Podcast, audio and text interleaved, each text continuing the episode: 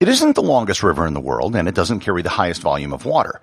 However, its location makes it one of the most valuable rivers on Earth. It's been the subject of songs, the location of military battles, and is one of the most important economic transportation corridors on the planet.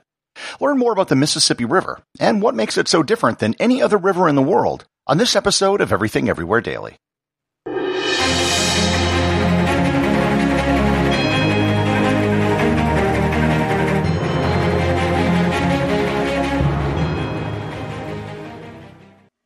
This episode is sponsored by Heaven Hill Bottled in Bond Bourbon.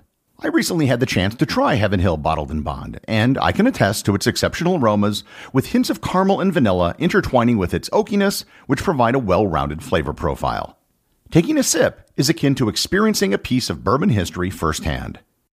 Heaven Hill Distillery may be America's most quintessential bourbon distillery. Established in 1935 after the end of Prohibition, the distillery was established by the Shapiro family and has remained a family owned distillery to this day. In 1897, Congress passed the Bottled in Bond Act, which set forth strict rules for any bourbon labeled bottled in bond. Heaven Hill Bottled in Bond bourbon goes beyond the stringent requirements of the law by aging its bourbon for seven years, not four. The end result is a gold medal winning bourbon that truly stands out. Available nationally, look for a bottle at your local store. Heaven Hill Bottled in Bond. Heaven Hill reminds you think wisely, drink wisely. This episode is sponsored by ButcherBox. Summer is right around the corner, and that means cookouts. No matter what your preferred food is for a cookout or a barbecue, ButcherBox can help you make it the best. If you want to serve up some hamburgers, ButcherBox has grass-fed ground beef to make the perfect smash burger. Want to cook up some steaks? Well, ButcherBox has that too, with some of the best cuts of steak such as New York strip, ribeye, and filet mignon. Do you like grilled chicken? Well, ButcherBox has some of the best pasture-raised chicken that you will find anywhere. And if you really want to wow people at your next cookout, you can try grilling some of their wild caught salmon on a cedar plank. Sign up at butcherbox.com slash daily and get a special deal. ButcherBox is offering my listeners a free for a year offer plus an additional $20 off. You can choose salmon, chicken breasts, or steak tips free in every order for a year. Sign up today at butcherbox.com slash daily and use code DAILY to choose your free for a year offer, plus get $20 off your first order.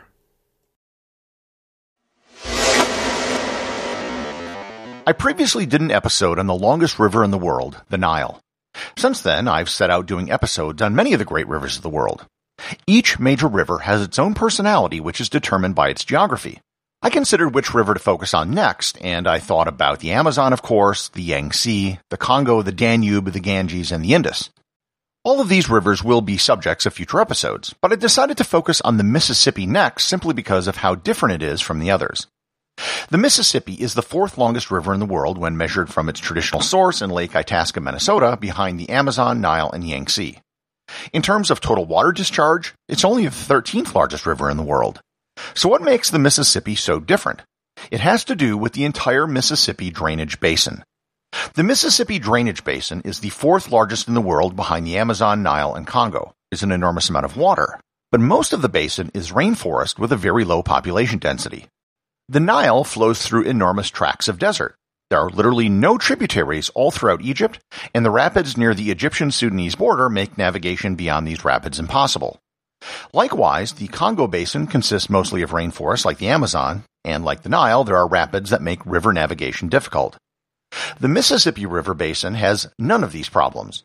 Its location does not go through rainforests with poor soil, but rather through some of the most productive farmland in the world.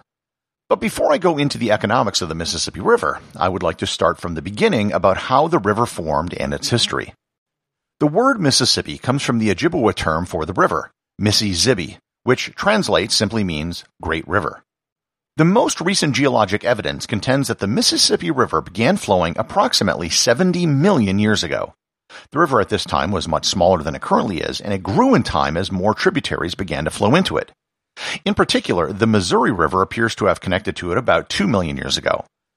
There was also a time several million years ago when the Mississippi had a water volume that was on a par with what the Amazon River is today. The thing which really made the modern Mississippi was the most recent ice age. About 50,000 years ago, there was a massive inland sea that drained through the Mississippi and created large floodplains. The river became the equivalent of a superhighway for the native people in the region. The Mississippi region is believed to be one of the locations in the world where agriculture and plant domestication was discovered independently. There arose a people known as the Mississippian culture, which existed from around the year 800 to 1600. The Mississippian culture didn't just exist along the Mississippi River, but also many of its tributaries. They're known for their large permanent settlements, which made them stand apart from other aboriginal peoples in what is today the central United States. One settlement in particular was the largest settlement north of Mexico, Cahokia. Cahokia probably had a population of about 40,000 people at its peak about a thousand years ago. It was the largest settlement north of Mexico until Philadelphia passed it in population in 1780. The mounds of Cahokia can still be visited today. It's located in southern Illinois overlooking the Mississippi River, just across the river from St. Louis, Missouri. There were a large number of native tribes which lived in the Mississippi River Basin, including the Crow, Dakota, Comanche, Blackfoot, Lakota, Pawnee, Omaha, Cheyenne, Sioux, Ojibwa, Potawatomi, Ho-Chunk, Fox, Kickapoo, Quapaw, and Chickasaw. And that list is far from exhaustive. The first European who reached the Mississippi River was the Spanish explorer Hernando de Soto. He reached the river around the modern day state of Mississippi.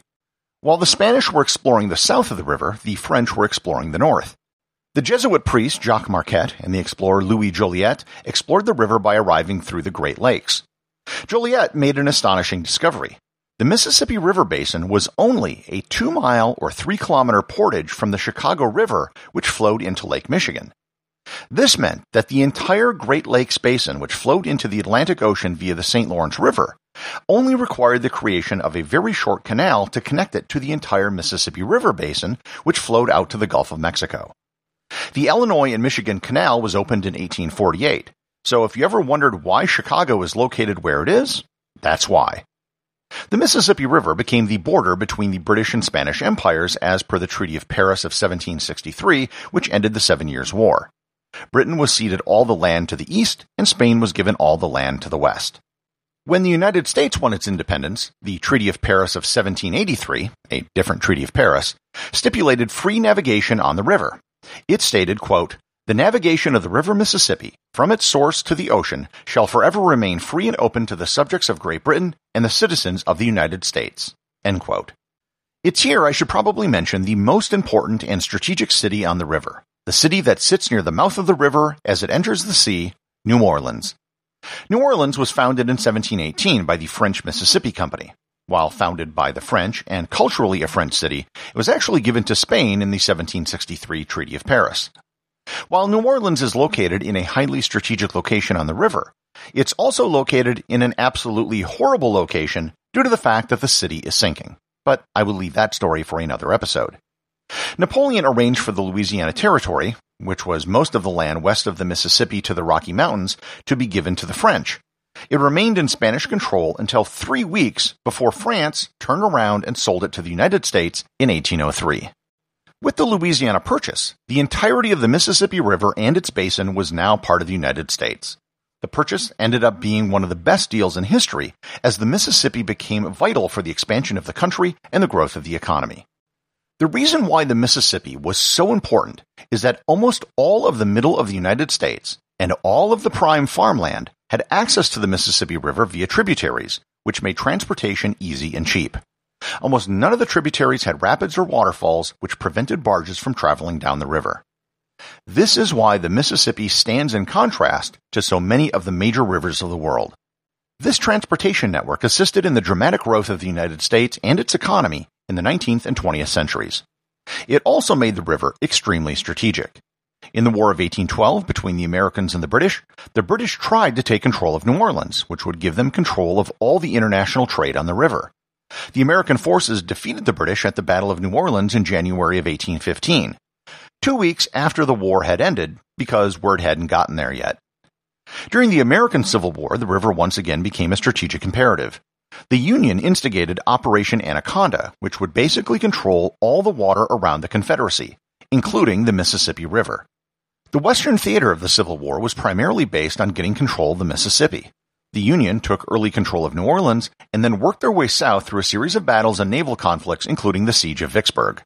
Starting in the 1830s, trade along the Mississippi increased dramatically with the introduction of steamboats.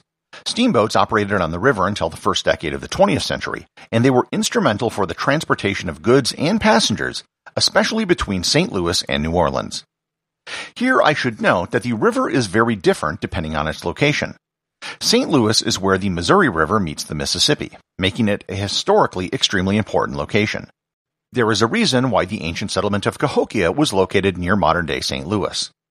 The Missouri River before St. Louis is actually longer than the Mississippi is before St. Louis. The river from St. Louis to New Orleans is very wide and meanders. It really becomes the superhighway that I spoke of before. Above St. Louis, the river is still significant, but it gets smaller as you go further north. The next notable confluence is where the Ohio River flows into the Mississippi. The town here is Cairo, Illinois, and it's spelled like Cairo, the capital of Egypt. If you were to travel back to the early or mid 19th century, most people would have probably bet that the biggest city in Illinois would probably have become Cairo, for the same reason that St. Louis became so big. The Ohio River is even more economically important than the Missouri River, yet Cairo never amounted to much. Today, it only has a population of 1,700 people, despite its strategic location. The northernmost point you can navigate up the river is Minneapolis, and this is because the last waterfall in the Mississippi is St. Anthony Falls. And this is why Minneapolis is located where it is. Grain from the upper Midwest would come to Minneapolis for milling, and then barges would be loaded below the falls for transportation further south. One of the biggest disasters in the history of the Mississippi River occurred with the Great Mississippi Flood of 1927. The flood covered 27,000 square miles or 70,000 square kilometers of southern states, primarily in the Mississippi Delta. 500 people died and 600,000 people were displaced. 200,000 of those were African Americans. This displacement led to what became known as the Great Migration, which was the migration of rural black people in the South to urban areas in the North. The Great Flood is referenced in many blues songs from the era, including When the Levee Breaks by Memphis Minnie and Kansas Joe McCoy, which was later covered and popularized by Led Zeppelin. This Great Flood led to a series of engineering projects along the river to control future flooding.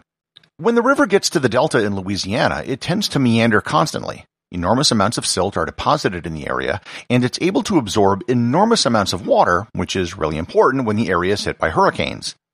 In 1950, the United States government realized that the main channel of the Mississippi River in Louisiana was starting to shift. It was going to divert to the steeper Atchafalaya River, which is a distributary of the Mississippi.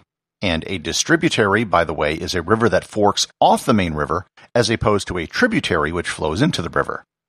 The Atchafalaya was carrying 30% of the total water outflow of the Mississippi, and that was expected to increase to more than 50%. This began a huge engineering project to keep the Mississippi on its current channel which flows past New Orleans. This has resulted in an abnormal amount of silt flowing out into the Gulf of Mexico, known as the Mississippi River Sediment Plume. Today, that plume keeps extending out into the Gulf of Mexico by 91 meters or 300 feet each year.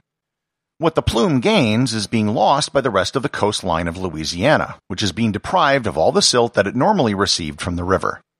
Today, the Mississippi River is still a vital transportation route. Over 500 million tons of goods comes through just the port of New Orleans each year. Millions more tons of bulk goods, including grain, petroleum, iron, and gravel, are transported between ports within the river basin system. The river today is estimated to be responsible for over $400 billion in annual economic activity. Personal travel along the river has also made a comeback. There are now river cruises along the Mississippi just like there are in Europe. A complete trip from St. Paul, Minnesota to New Orleans will take about three weeks. The Mississippi River is not just one of the biggest rivers in the world, but probably also the most economically important. And it has served as the basis for entire civilizations, and its importance will probably continue for centuries to come. Everything Everywhere Daily is an Airwave Media podcast. The executive producer is Darcy Adams. The associate producers are Thor Thompson and Peter Bennett. Today's review comes from listener Sunny Sequim over at Apple Podcasts in the United States. They write, Best podcast ever. Thank you for doing this podcast. I finished listening to all episodes within a few months of your two year anniversary date. Learned so much. Curious about how your approach has been on researching a topic in such a short time that you're able to have a daily show. Hope you will consider doing an episode on Taiwan where I grew up. Thanks, Li Hui. The way I approach episodes is that I keep a running list of show ideas that now has over 750 ideas on it. Each idea is something that I already know something about. It's something that I've read about, or maybe I saw a documentary or experienced firsthand through the course of my travels. So before I even start writing or researching the show, I have a rough idea of what I'm going to say. For many episodes, it's more a matter of trying to figure out what I'm not going to say. For example, I could talk about the Mississippi River for hours. The trick is trying to condense it down to about 10 minutes. As for Taiwan, I've actually been there twice, and I've really enjoyed my time in Taipei. I have a couple of Taiwan related episodes on the list. One is about Sun Yat sen, which is not explicitly Taiwanese related, but certainly deals with its modern foundation. And another is about the native people of the island who is believed were the originators of the Micronesian and Polynesian migration into the Pacific. Remember, if you leave a review or send me a boostagram, you too can have it read in the show.